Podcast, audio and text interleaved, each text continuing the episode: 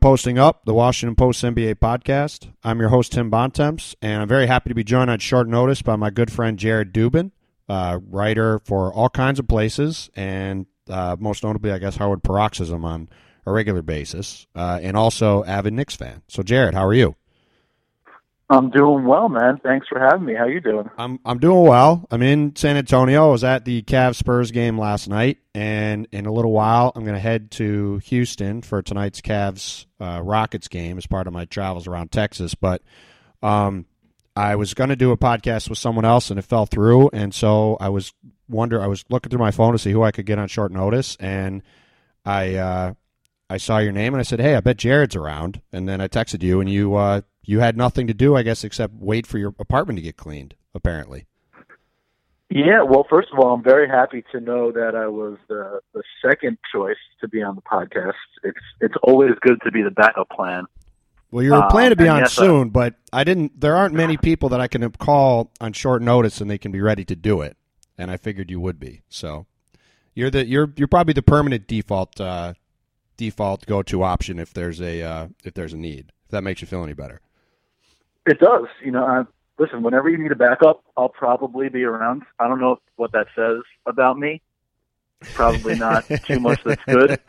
but today, today I was just waiting for my apartment to be cleaned, and the woman that was cleaning my apartment, you know, we got we talked for a little bit while she was here, and she told me that I don't seem deep enough to be a writer.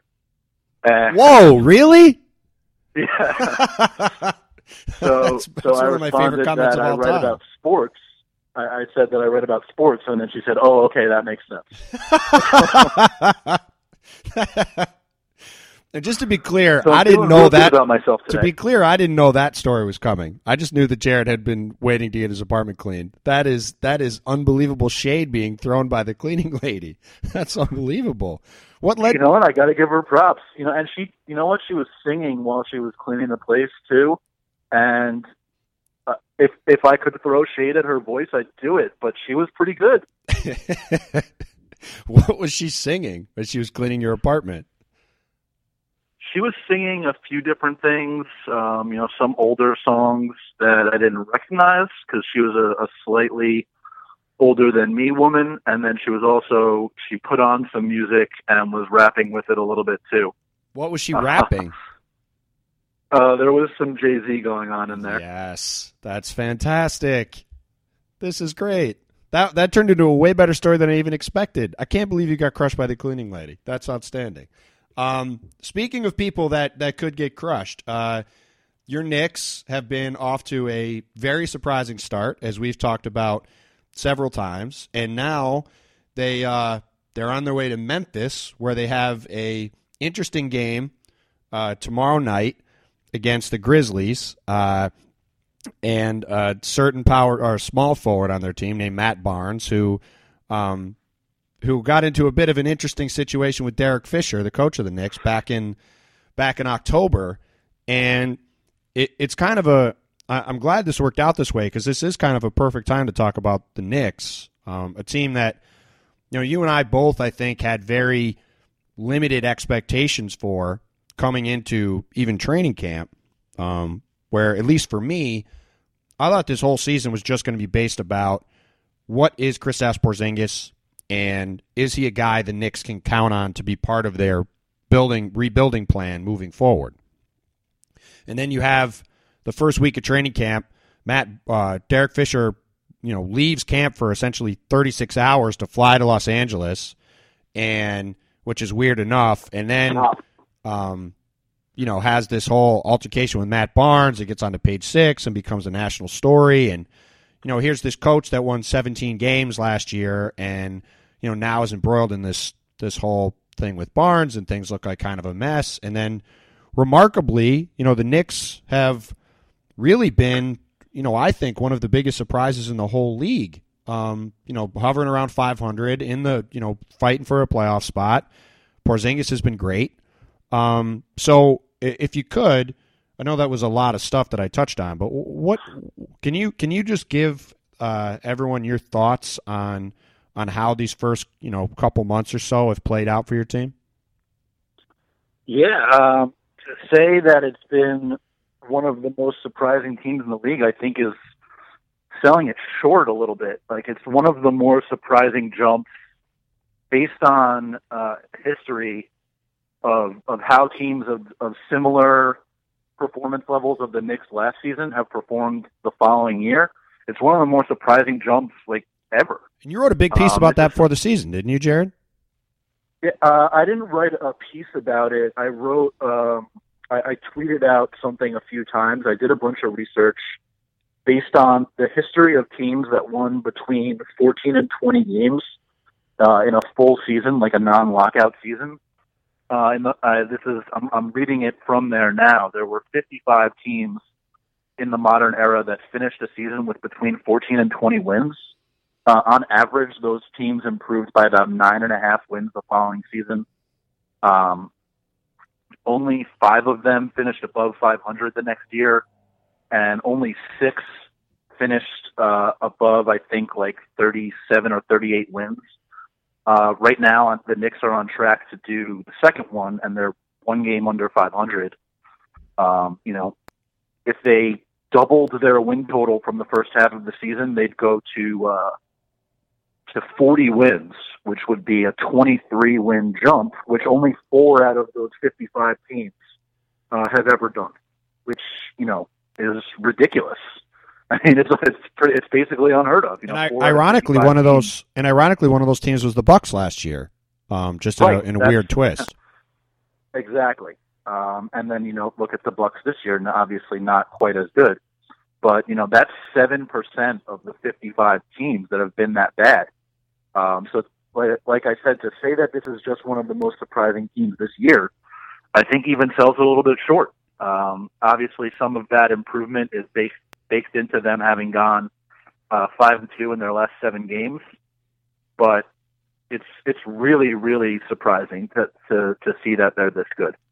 All right, and and why why do you think that is? I mean, I know. I mean, look, the second half of last year, the Knicks were, I mean, just an embarrassment. I mean, they were, you know, they were largely playing D League guys or guys that shouldn't have really been in the league, and you know, Carmelo was hurt, and they didn't have Porzingis. So, like, you there's there's some things you can point to that say, all right, these things are different. But you know, as somebody who watches this team really closely, what what do you think is different about the Knicks this year? You know, beyond the obvious that that's allowed them to to be off to such a better start. There are a few different things. You know, first, like you said, there's you know the roster is almost completely different. Um, you know, Carmelo is not only playing, but he's mostly been healthy. Uh, last year, even while he was on the floor, they were really bad. I think they might have had a worse winning percentage while he was healthy uh, than when he was hurt. But you know, the healthy is in quotes there because he hurt his knee in the second game of the year, and then just didn't get surgery until after the All Star game uh, when everybody pretty much knew that he needed it within a couple weeks of that of that second game of the year, which was a uh, a win in Cleveland against the Cavs in LeBron's first game back at home. A game I was at Um, and, a, and a result that still stuns me. I just I still, still, can't makes believe absolutely no sense. I, I I will I will I don't know if I'll ever forget that game because it was just so Oh, it was so bizarre being there and uh you know expecting the Knicks to lose by 35 because I thought the Knicks were going to be terrible even before Carmelo was hurt and uh yeah and then they somehow won that game which is remarkable but anyway go go on I didn't mean to cut you off Right. So so he's not only uh, playing, but he's he's healthy, and you know this last couple weeks or so, he's playing as well as he's ever played. I think in his entire career. Um, not necessarily shooting from the field all that well, but he's rebounding more. His passes are, you know, he's not been just a more willing passer, but his passes have been much more productive. I wrote a piece about that a couple weeks ago that his passes are turning into chances for assists and into actual assists at a significantly higher rate uh, than in previous seasons with the Knicks. Got that from the SportVU data on NBA.com. Uh, and he's, he's playing better defense, too, I think is really important. Then obviously they added a bunch of guys over the summer. Robin Lopez is playing well. Arron Afflalo not necessarily defending well, but he's been a really, really good option in the post, which a lot of the Knicks offense in the triangle is based around and having just another guy that can score out of the post other than Carmelo, I think has helped them a bunch. And then obviously Porzingis is here, and Derrick Williams has been playing well over the last couple weeks. getting to the free throw line a lot. Jerian Grant, after struggling a lot early on, uh, when teams were sort of when teams learned that they can sag all the way off his jumper, has has come on over the last couple weeks weeks as well. He's learned that you know after you call for one pick and the guy goes underneath, that if you call for a second one, it'll help you get into the paint, uh, and that that obviously has minimized, I think, the fact that his jumper hasn't necessarily come along yet. But you know, independent of having new guys on the team, I think they've made some important tweaks. Also, you know, Derek Fisher has not necessarily changed the offense, but incorporated a few different things into the offense. This is something that you know a lot of people complained about last year because the triangle is such a stodgy system that generates you know a whole bunch of mid-range jumpers, whether it's off of screens or off of spot ups.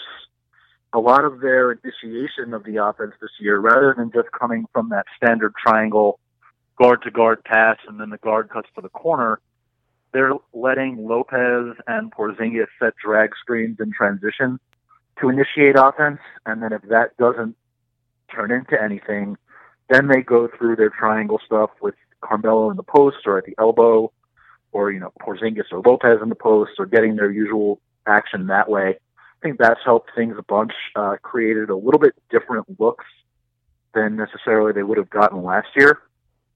And then on defense, this is something that I think is probably the most important improvement they made. And I actually have a piece going up about it. Uh, you know, we're talking at around one o'clock. It's going to go up uh, in a little while. Um, their three-point defense is probably the most improved in the league, and that's not just in terms of percentage. Uh, it's also in terms of the percentage of opponents' attempts that come from behind the three-point line. Uh, last year, they were 30th in the league uh, in, in three point percentage allowed. This year, I'm bringing it up right now. They are fourth. Uh, they've gone from allowing opponents to shoot 38% from three to 31.7%. And then not only that, and by the way, that's the biggest improvement in the league, 6.3%. And then uh, in terms of the percentage of opponents' attempts that come from three, they've gone from 27.6%, which was 11th highest in the league, to 24.8%, which is the fourth lowest in the league. And that 2.8% drop is also the biggest in yeah. the NBA this year. Yeah, and you look at you look at the NBA now, right? And if you if you can limit teams' uh, ability to hit three pointers, you're going to be way ahead of the game because that's what every that's what just about every team in the league is trying to do now. And you know that it, it's easy to see if, if you're if you're making those kinds of jumps in three point percentage defense, you're going to be um, you're going to be a lot better. Um, and that that's all, and that's something no, they ahead. Ahead. really did not uh, they really did not emphasize that at all last year. There were a few times, um, and our friend Chris Herring wrote about this that Fisher said basically like we'll concede threes, we'll let teams shoot them because we don't think that they can hit that high of a percentage. Uh, he reversed course pretty significantly early in the season. I actually asked him about it during the preseason, and he said that the one thing they have to do is limit attempts, which um, you know the the geniuses over at Nylon Calculus have written about. Um, the way to improve three point defense is by stopping teams from shooting them because it's not necessarily a consistent thing to be able to limit the percentage that teams make from three.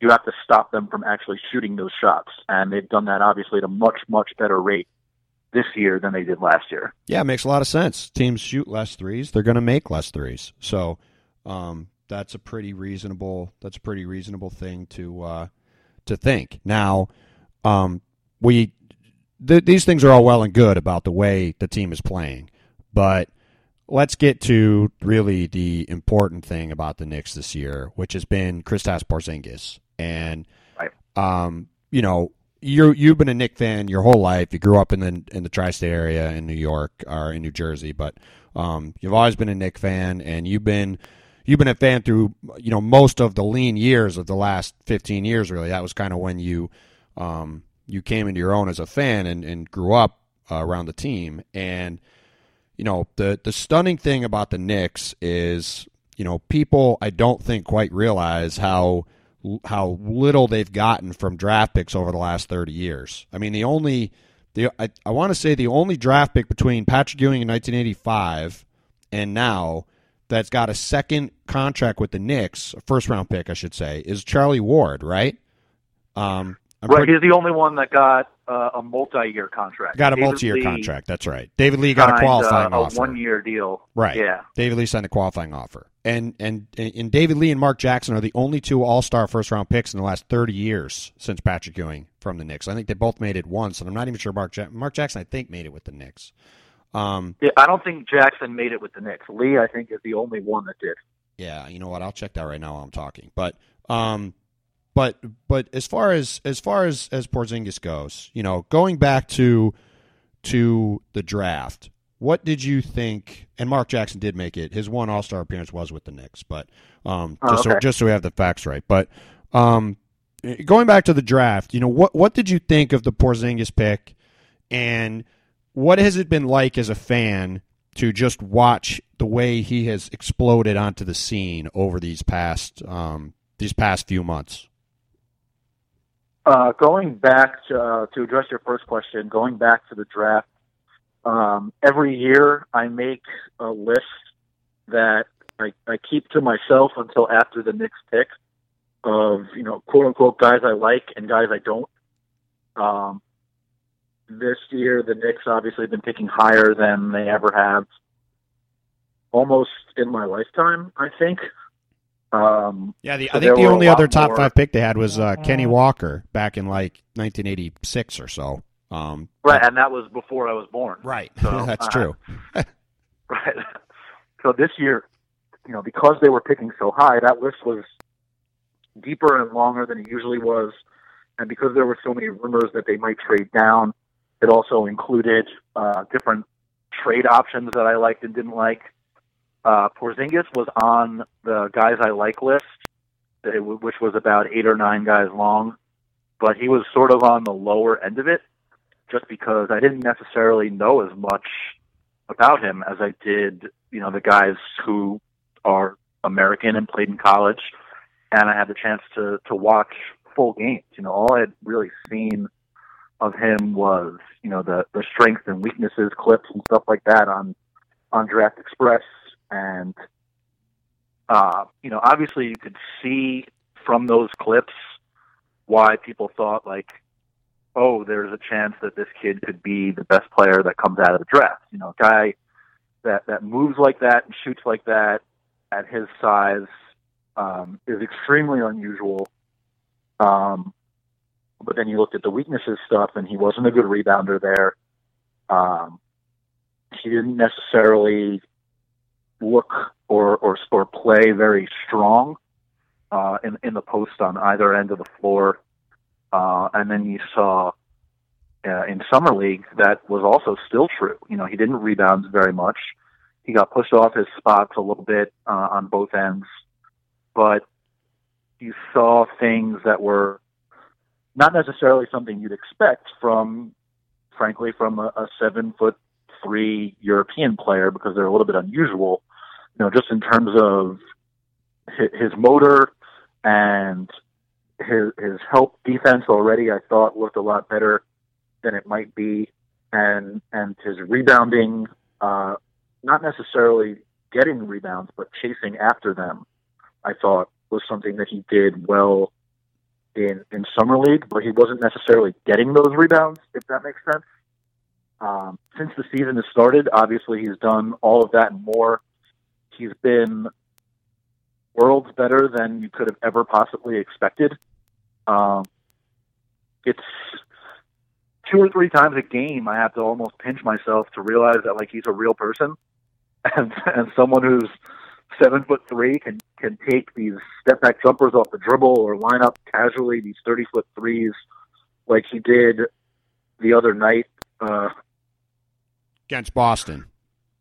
Against Boston, um, and you know the, the putback dunks and going after the offensive rebounds and his his blocks.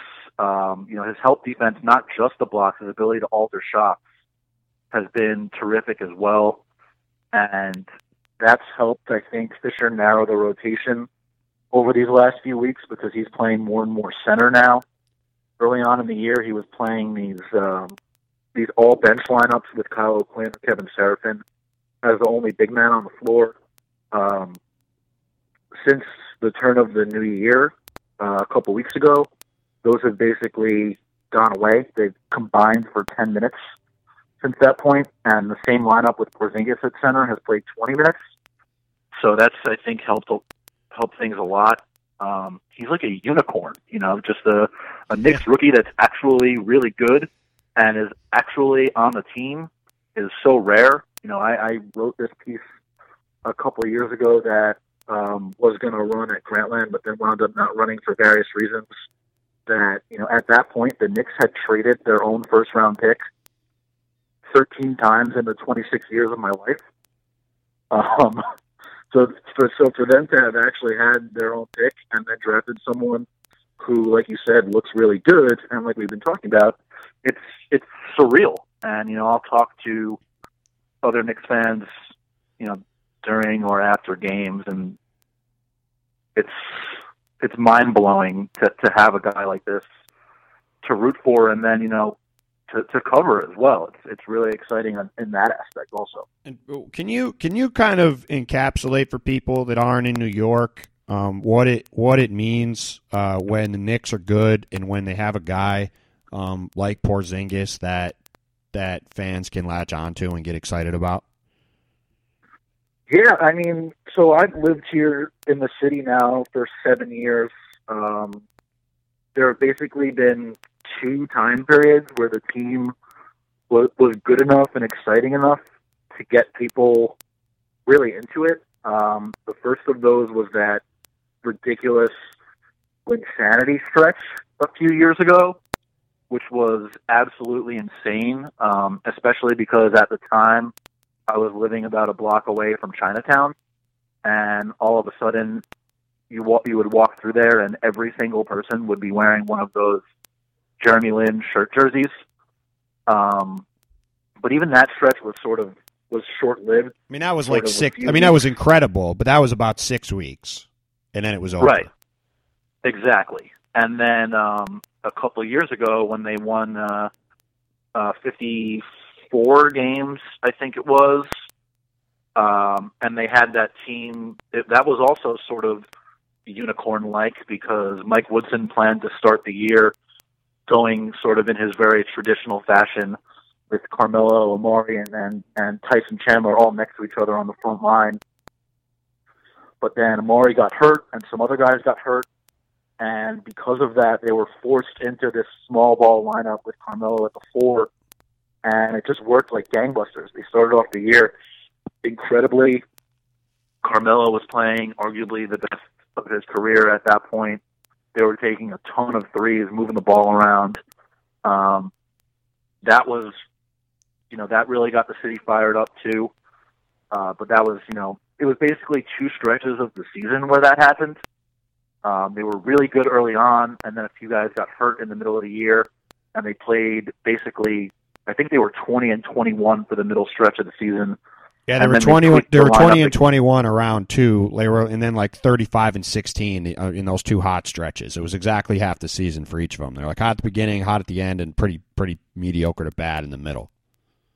Right when they tweaked the lineup again down the stretch, um, and they were, think they went like fourteen or fifteen or one or something like that down the stretch of the season, which was incredible. And you know, then they beat Boston in the first round of the playoffs, and people were going absolutely nuts.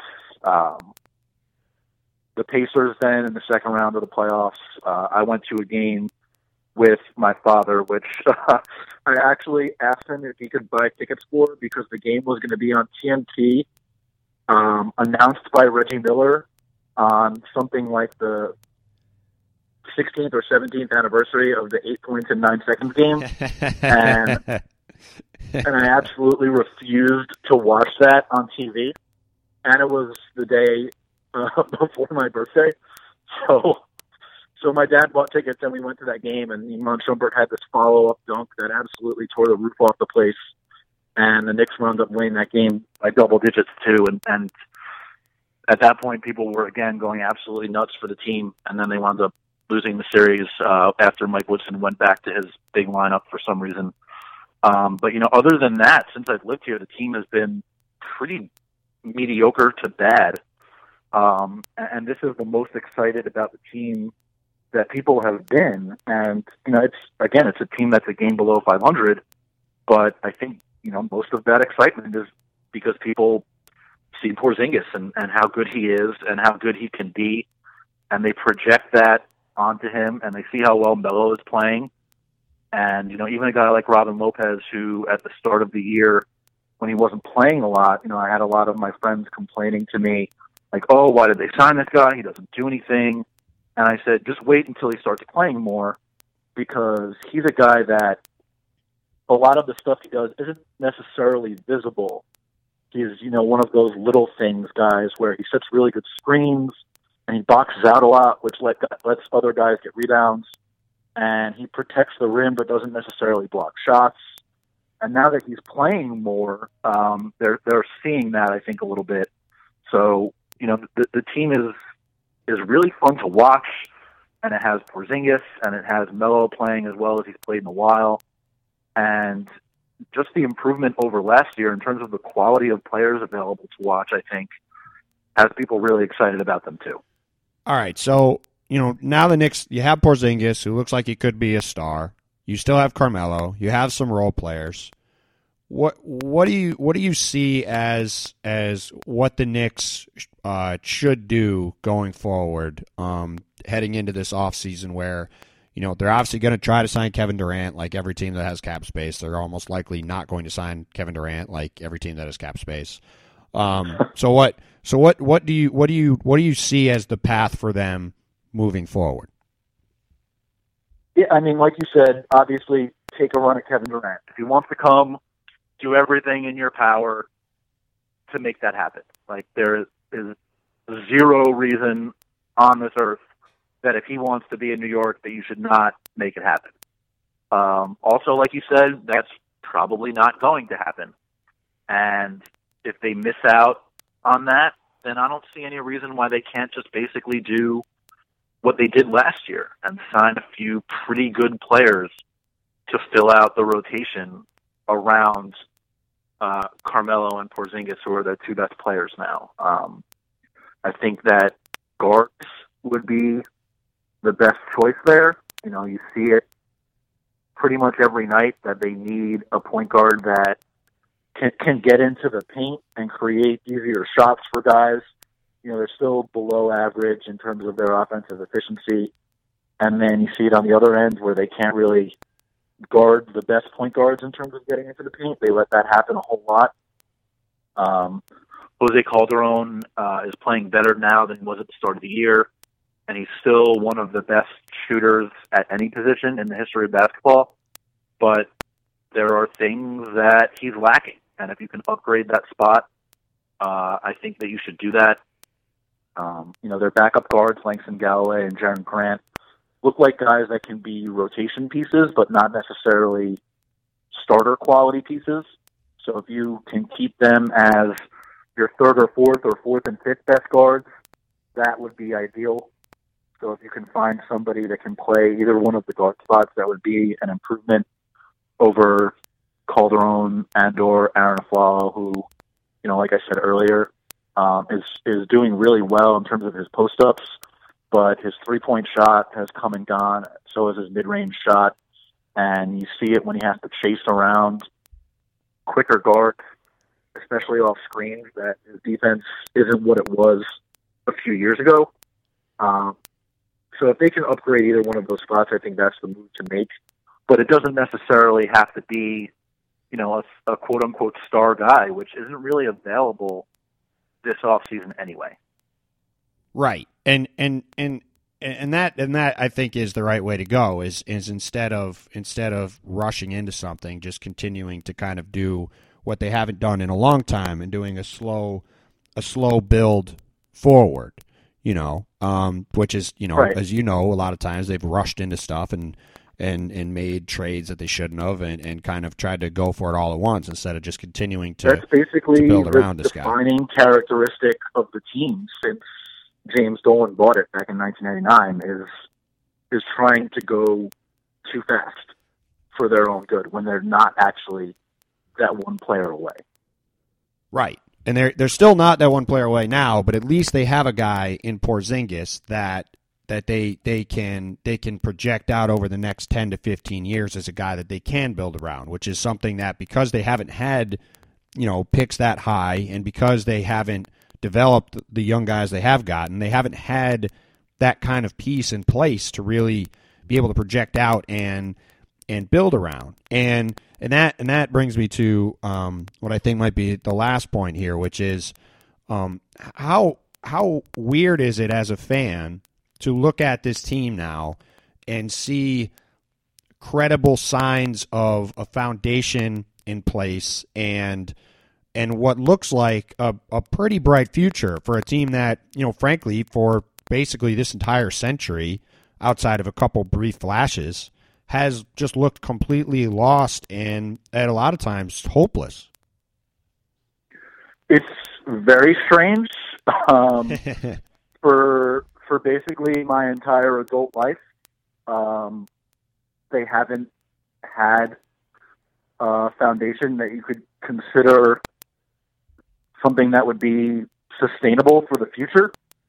Um, and, and now based on just having this one guy, they do. Because when you have a guy like that, that looks like he can be a potential superstar franchise type of player, you're, you know, you're in good shape. You know, I've, I've said it to people a couple different times this season. They could lose every game the rest of the year, and they would still be on the right track going forward because they have someone that looks like he can be that type of guy. You know, obviously different things can happen, um, especially when you're seven foot three, or you know seven one in shoes, seven three, or seven one without shoes, seven three in shoes. Really, really Um, freaking tall, I think is is fine instead of whatever height right. it is. When He's you just have someone gigantic. that tall, there's Right. there's always a risk of of injuries. And you know, as we're talking right now, he showed up on the team's injury report for the first time during the regular season. Um, so that'll always be a little bit of a concern. But as, as long as you know, cross your fingers, knock on wood, whatever you want to do, as long as he stays healthy, like that's someone that you can really build around. And I actually did knock on wood there. um, someone that you can really build around for the future, which, like I said, they haven't had at all. You know, even um, Carmelo, when he came, he was already uh, in or about to exit his quote unquote physical prime. Porzingis is still six or seven years away from that. Um, so to be able to project an improvement onto him and to be able to look at a guy and say he'll be here for 10, 15 plus years is, is something that literally has not happened uh, in my life. So it's very, very strange. Yeah, no, totally. Um, and I- I, guess there is one thing that I, that we we didn't address and we probably should. That that's the future of Carmelo Anthony. Now he just signed a five year contract last summer. Um, he's in the second year of that deal, um, so he's three more years after this. Coming into this season, my thought was that he was going to need to be traded either at this deadline or um, or next or this summer because I just didn't see the path forward for the Knicks being able to be competitive with him um, as a key piece. However, that was before Porzingis made the the strides that he's made, and now maybe you could see that as being the case. Um, you know, you mentioned how well Carmelo's playing. He's been terrific lately. Uh, made, you know, one of the best stretches I think of his career overall as a player. Um, but what do you what do you think? Um, what do you think the future holds for him in New York? And do you think that the the ascendance of Porzingis this quickly has maybe changed what what seemed like uh, a possible inevitable departure via trade? Well, the important thing to remember, I think, is that his future in New York holds basically whatever he wants it to because he has a no trade clause. Um, even if they wanted to deal him, it would have to be with his permission, and that obviously limits the type of return you can get in one of those trades because teams know that the Knicks don't have the leverage Carmelo does. Um, obviously there were rumors uh, right after the team drafted Porzingis that Carmelo was extremely unhappy with that. You know, everybody has seen at this point that that Stephen A. Smith clip from ESPN where we were hoodwinked and lied to and whatever whatever he was saying. Um, that all changed, at least according to Carmelo, once he started working out with Porzingis. You know, not necessarily that he was uh, trying to get out of here as fast as possible once that draft pick happened, but he said a couple weeks ago that he started to realize that things could be a lot different uh, for his future with the team and the team's future uh, in terms of their development and how quickly they could get better once he started working out with Porzingis a few uh, weeks after I think I think it was after summer league, um, and the, the two of them have both played better when the other is on the floor than when the other's off the floor, which I think is a good sign. And I wrote about this a couple weeks ago that uh, Carmelo has thrown more passes per game to Porzingis than any non-point guard teammates he's had since he's been in New York. Uh, if you look at that that SportVU data, and that's a really good sign in terms of how much trust he has in Porzingis. I think because Carmelo has always been a guy where he takes a lot of shots, obviously because he's always been the best scorer on his team. But he's also been somewhat reluctant to pass to guys because he doesn't necessarily trust that they're going to do a better job of making the shot than he is. Um, and he obviously already has the trust in Porzingis that he can make those shots. And Porzingis actually isn't even shooting that well, all those pa- off of those passes just yet. So once he does shoot better, which I think will happen, um, based on you know how smooth his stroke looks and on the scouting reports that that have been written about him, and then uh, Chris Herring wrote a piece earlier in the season about how European guys that have come over have generally struggled from three in their first season and then gotten much better at it at it as their careers have gone along. Uh, the one exception to that, which is, is really funny, is Andrea Bargnani, who I think shot better in his first season from three than the rest of his career. Uh, I wouldn't expect that to be the case with Porzingis just because of how smooth and repeatable his stroke is, and like I said, the scouting reports as well. So the fact that Carmelo already trusts him, even though he's not shooting that well, I think will will work better over these next few years as he starts making more and more of those shots. So the two of them together, especially I think when you put them at the four and the five rather than the three and the four, which is where they spend most of their minutes playing together, will be extremely tough to guard offensively. And then because of KP's versatility and agility on defense, I think he can work there too because he moves really well for a guy his size. He already protects the rim pretty well. And Carmelo, throughout his career and this year as well, I think, is a better one-on-one defender when he's at the four than when he's at the three. Uh, he does a better job defending in the post than he does in open space. Know, he's not necessarily the best guy to have rotating along the back line, but you know, in terms of his individual defense, he's significantly better when you put him at the four. And that's just something that I think will be extremely tough to, to deal with on both ends of the floor. So that in terms of that tandem working together, Carmelo's future I think is a lot different than you might have expected it to be coming into or, or sorry, heading out of last season. But I do think that a lot of it will depend on how they build around those two guys, which is really the basis of the team. Exciting times in New York, man, which is something that I never thought I would be saying uh, at this point.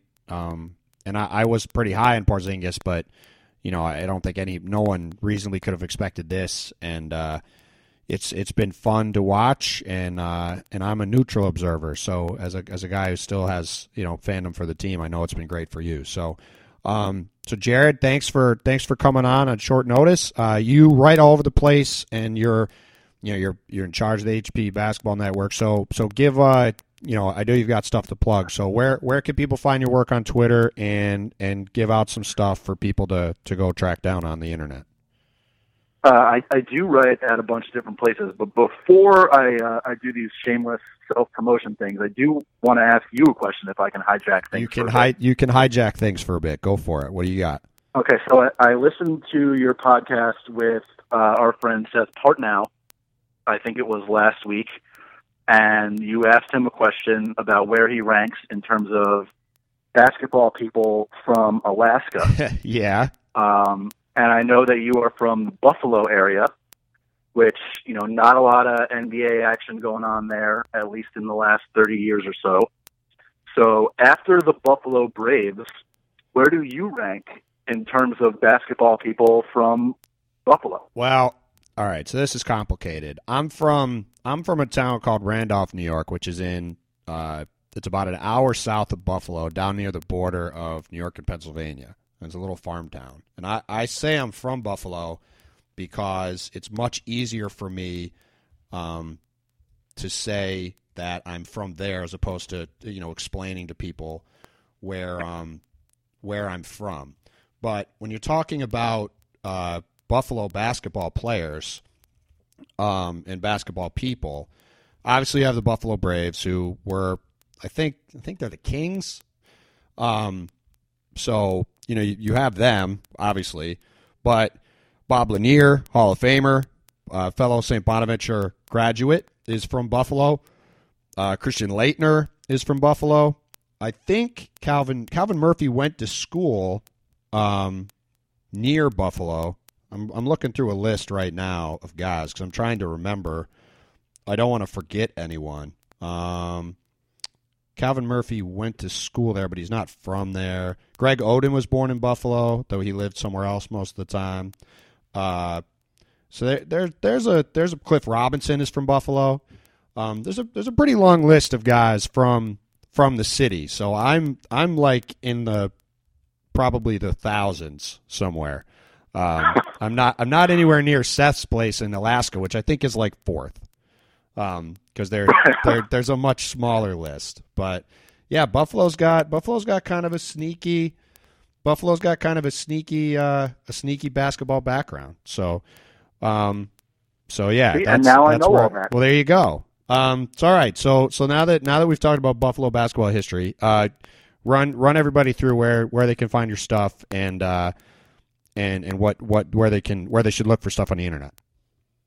Cool. Um, so I'm on, on Twitter at, at JADubin5. Uh, I write um, at The Cauldron, at Sports Illustrated, at Bleacher Report, at CBS. Um, you can find my stuff there. It's basically a, between those three, four times a week, um, mostly basketball, a little bit of football at CBS as well. Um, I have the podcast with uh, Seth Partnow every week. We uh, we talk about the Thursday night TNT games uh, from a sort of strategy and, and numbers perspective, as well as a little bit of the big picture stuff. Uh, that podcast is called Quo Vadimus, which is a, a, sports night reference and a Latin reference, which you know really really popular stuff there. Sports night needs a Latin language. Um, but yeah, um, you can find all my, you know, I'll, I'll tweet out links and stuff like that. So if people don't necessarily want to go to home pages, you can always click on the stuff I send out there. Yeah, it's all good stuff. You should definitely check it out. Uh, Jared Jared is a good friend, but he's a very good writer, so check his stuff out. Um, you can find my stuff at the Washington Post. You can follow me on Twitter at Tim Bontemps. Uh, please uh, give a, a, rating and a review to uh, the podcast on iTunes. Five star reviews are great. Uh, podcast also now on Stitcher, which is great. Um, and thanks to the sports digital editor at the Washington Post, Glenn Yoder, and his band, the Western States, for the theme music for the podcast, which is very cool. Um, Jared, thanks again for uh, hopping on a short notice, man. And when I'm finally back in New York for a minute, I'm looking forward to seeing you again. You too, man. Thanks for having me. I appreciate it. Sure, no problem. And uh, thanks everybody for listening. We'll talk to you again soon.